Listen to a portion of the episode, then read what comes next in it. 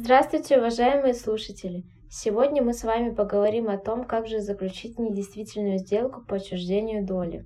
Доли в уставном капитале могут переходить к другим лицам на основании сделок в порядке правопреемства или по другим основаниям. В идеале вопросы раздела бизнеса могут решаться посредством продажи, дарения долей или акций в уставном капитале обществ в соответствии со схемами, определенными законодательством. Однако на практике все может выглядеть совсем по-другому и намного интереснее.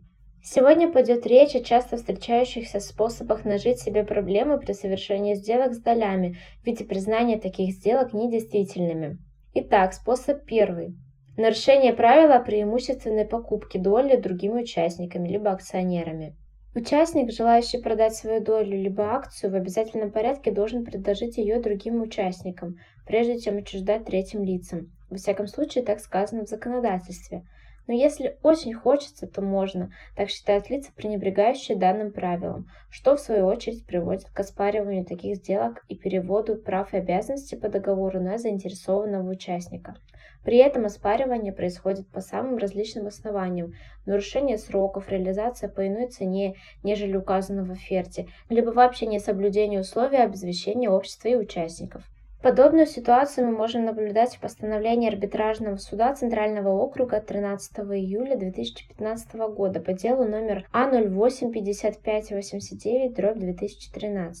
В постановлении по данному делу участник продал свою долю директору общества, ранее не являвшемуся участником.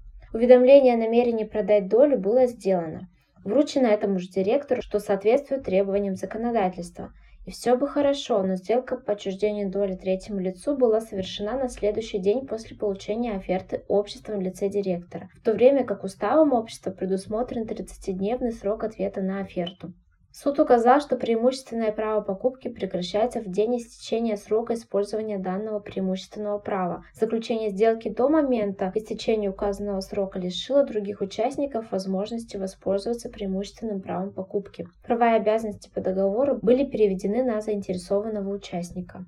Еще один интересный пример из практики нам демонстрирует постановление Третьего арбитражного апелляционного суда от 15 июля 2015 года по делу номер А33-156-70-2014. В судебном акте сказано, что обществом получена оферта одного из участников об условиях продажи доли третьему лицу. Второй участник письменно дал согласие, а затем передумал и самостоятельно акцептовал оферту, вручив согласие о покупке доли непосредственно продающему долю участнику. Однако общее собрание в лице третьего участника с большинством голосов распределило данную долю третьему участнику, в результате чего в игру была внесена информация о принадлежности доли одновременно двум разным участникам общества.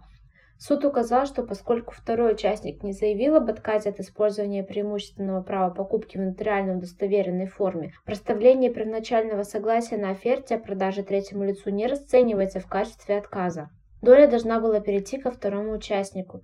Право третьего участника на долю было признано отсутствующим. Теперь перейдем ко второму способу проблемного отчуждения доли. Это оформление продажи доли посредством притворных сделок. Участниками гражданского оборота предпринимаются разнообразные попытки обойти правила о праве преимущественного приобретения долей либо акций другими участниками. Один из видов ухищрений – это оформить фактическую продажу доли с помощью цепочки других сделок. В деле номер А56-43-409-2014 акционер внесла принадлежащие ей акции в качестве вклада в уставный капитал созданного ею общества 1, оценив их в 5000 рублей. Затем продала долю в размере 100% уставного капитала общества 1 обществу 2.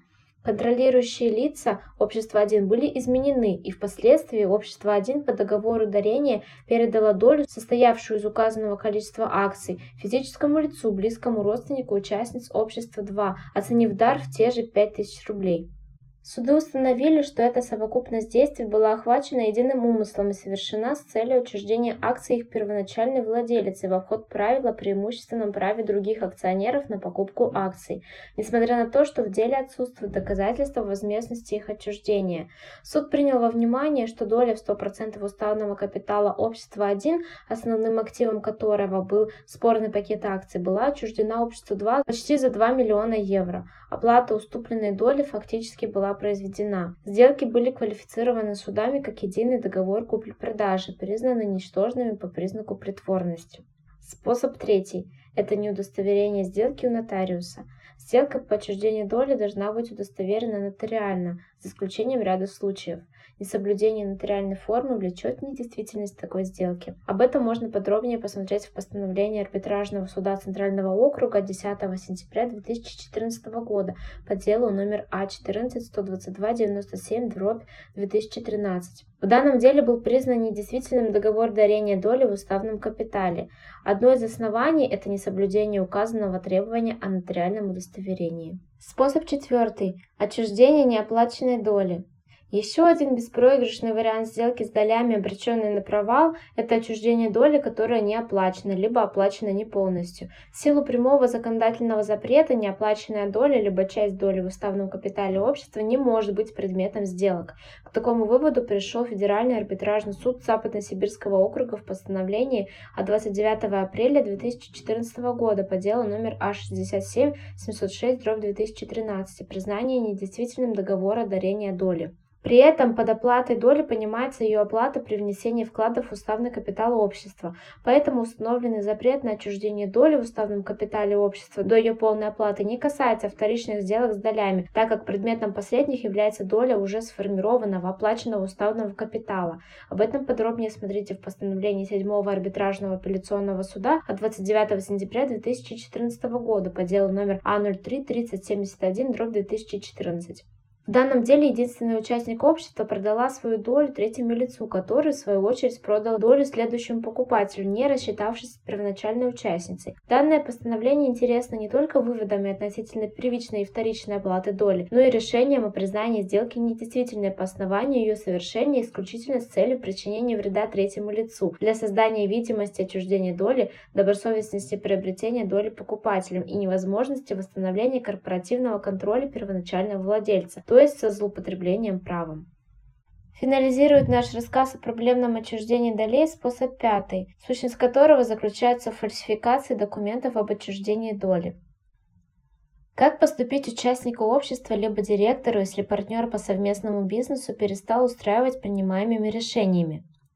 Многие участники будущих судебных разбирательств полагают, что лучший выход – это сфальсифицировать документ об отчуждении доли. Судя по всему, такие предприниматели не догадываются о существовании технической возможности определения факта фальсификации подписи. Иного объяснения такой непрозорливости даже не находится. Мало того, что сфальсифицированные документы оспариваются в арбитражном суде с проведением почерковеческой экспертизы, установленный факт фальсификации подписи может явиться основанием для привлечения и к уголовной ответственности. Дел об оспаривании отчуждения долей на основании подложных документов множество. Большинство заканчиваются признанием правоты потерпевшего с применением почерковеческой экспертизы и материалов уголовных дел. Так, постановлением 6 арбитражного апелляционного суда 14 мая 2015 года по делу номер А16-975-2012 были использованы результаты экспертизы, проведенные в рамках уголовного дела по факту приобретения неустановленным лицом путем обмана права собственности на долю в уставном капитале. Как видно, вариантов много, и это далеко не все. Бывают и неправильно оформленные оферты, отчуждение долей, которые по каким-либо причинам не принадлежат продавцу на момент совершения сделки, отсутствие согласия участников на отчуждение доли третьему лицу, если такое согласие предусмотрено уставом и так далее. Прежде чем совершать подобные действия, сознательно или несознательно, стоит хорошо подумать, ведь время, средства и нервы, затраченные на затяжные корпоративные конфликты, могут быть несопоставимы с результатом, полученным полученным цивилизованным путем. Впрочем, цивилизации тоже бывают разными. А эксперты юридической фирмы Ветрев партнеры готовы проконсультировать вас по вопросам увеличения уставного капитала общества с тем, чтобы вы могли воспользоваться всеми имеющимися плюсами в существующей ситуации. Мы уверены, что ясное и человеческое объяснение преимуществ и недостатков вариантов вашей ситуации приведет только к принятию правильных управленческих решений и положительно скажется на вашем бизнесе. Это также позволит уберечься от неверных решений и неблагоприятных последствий. Спасибо вам за внимание, всего вам доброго.